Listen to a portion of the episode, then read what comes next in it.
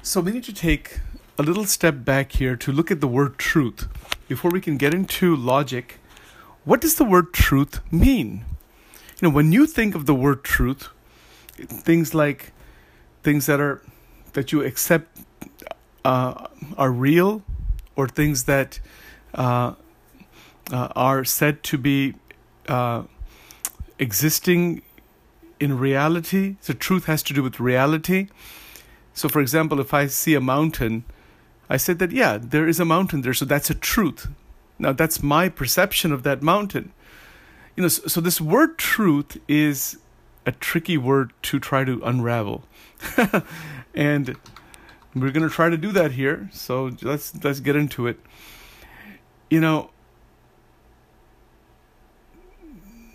the word truth, if you were to Google it, and in the dictionary, it will be defined as that which is true or in course or in accordance with fact or reality.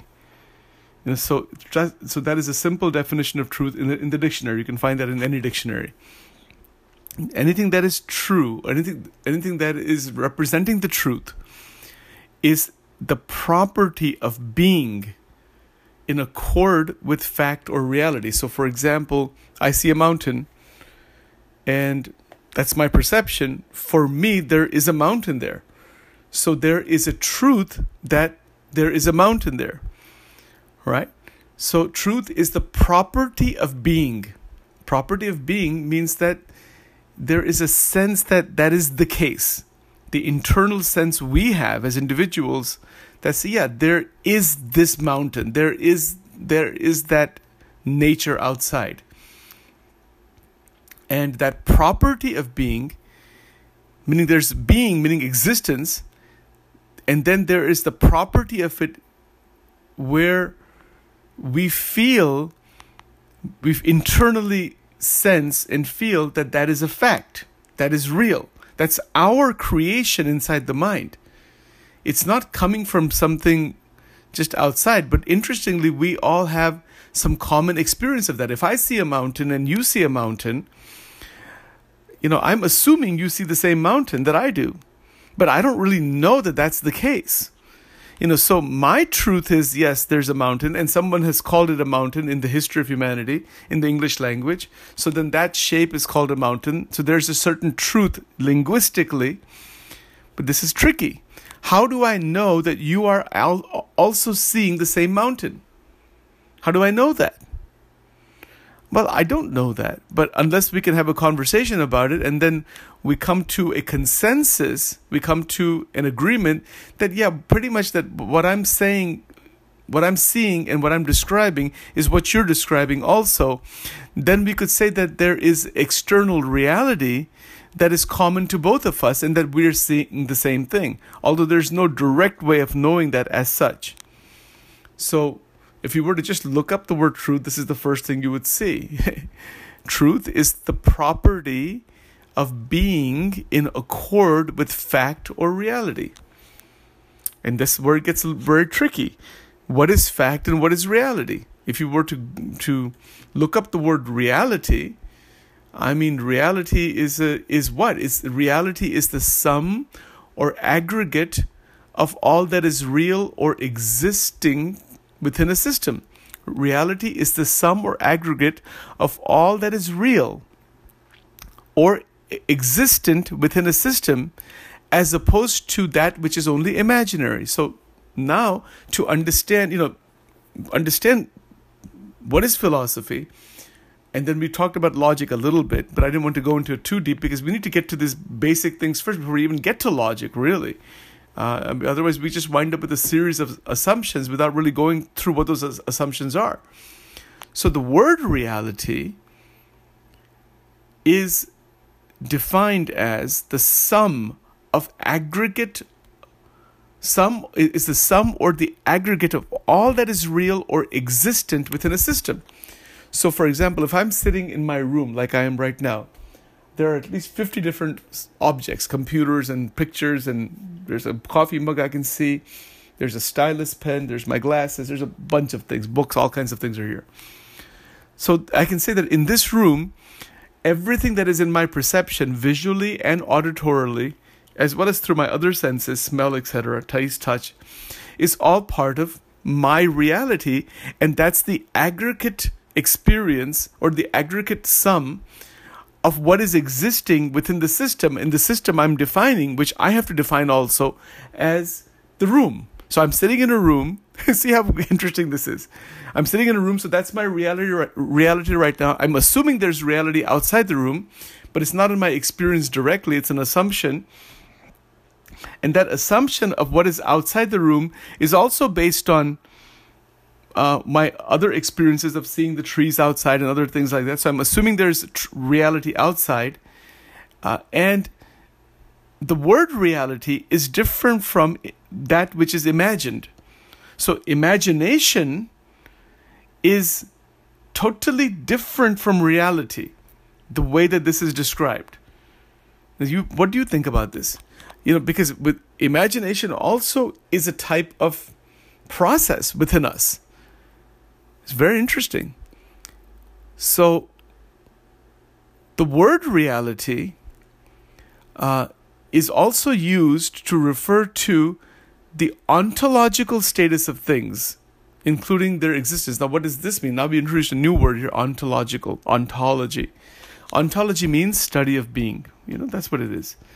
And it is um, another whole whole area of um, of philosophy. Ontology is the philosophical study of being. Being meaning existence. You know, so, for example, I see my body right now. I see it. It's it's there. So the body is existing. All right. Mind is existing. Okay. So then what exactly does ontology study? You know, what did, what does this word being mean? What is being exactly? So if you look up that word, so in philosophy, being means the material or immaterial existence of things. Anything that exists is being. So existence itself is, in the broadest sense, being. B E I N G. So the knowledge that we get of the outside world is through our senses. There is that type of knowledge. So being in philosophy refers to material or immaterial existence of things. So being is a concept that encompasses objective and subjective features of reality and existence. Let's go into it slowly. Being, the word being in the in the discipline of philosophy is a concept, it's an idea, it's a word that's been created by thinkers, contemplators. That word encompasses objective features of reality and existence, and it encompasses subjective features of reality and existence. Let's look at both of those. So being encompasses objective features of reality. The example I just gave, there is a certain objectivity to the room. It can be measured. The temperature in the room can be measured. There is the presence of all the objects in the room. They they have a form. They have a certain name that is given by our society. They have a certain experience that is that is present. They give a certain experience, or they're within our experience objectively. Objectively, because when we ask fifteen other people to come in the same room, they will probably describe, assuming that they have the same kind of brain structure and mental setup, same type of senses, that they would see the same cup. They would hear the same sounds. That's an assumption. And then we talk to each other and we say, yeah, I hear the same thing. And it seems like we're talking about the same reality that is objective. That's how the entire empirical science is, is developed. The medical sciences, biological sciences, physics, chemistry, all the hard sciences are all developed just based on this idea. and they're developed based on the agreement aspect among people that they're experiencing the same thing. And when we experience the same thing, that is called objective versus subjective. So if you were to look up the word objective, this gets really interesting. See, so in philosophy, objectivity is the concept of truth independent from individual subjectivity. This distinction is interesting. Objectivity is the concept of truth. Again, whatever truth may be, it is also a word that is trying to describe truth that is differentiated from the subjective experience. That is one's personal ex- uh, um, experience of it. For example, if I have a cup of coffee, I experience the cup of, co- cup of coffee myself. I have a certain taste, certain sensation, certain smell is there, certain touch is there of the mug. That's my subjective experience. But objectivity would mean even if the even if Sachin is not experiencing that cup of coffee, it that if somebody has made that cup of coffee in the room somewhere, it still exists, even though I don't experience it, even though I'm not in connection with it, even though I'm not seeing it. Even if I'm not seeing it, it's still there. So that, that's the whole idea of objective reality.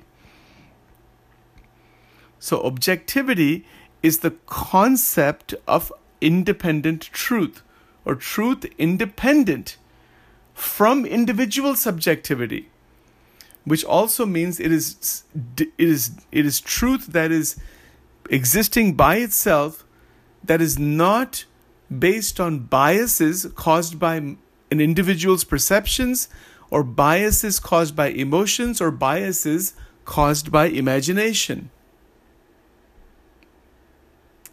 I hope you're following. Very interesting. See, there's objectivity, subjectivity.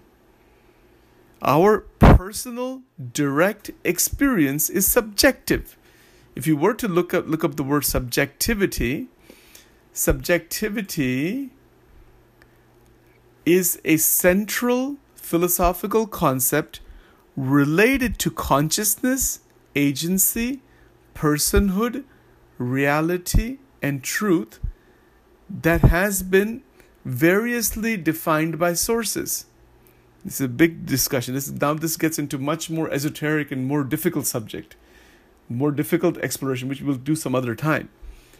But right now, in a simple way of putting this, that my experience of drinking coffee is my experience. That's direct, it's personal, it's there's an emotion in it, there's a certain feeling in it, there's a sensation in it. That is subjective. As opposed to saying that there is the reality of the cup of, co- cup of coffee outside that is objective.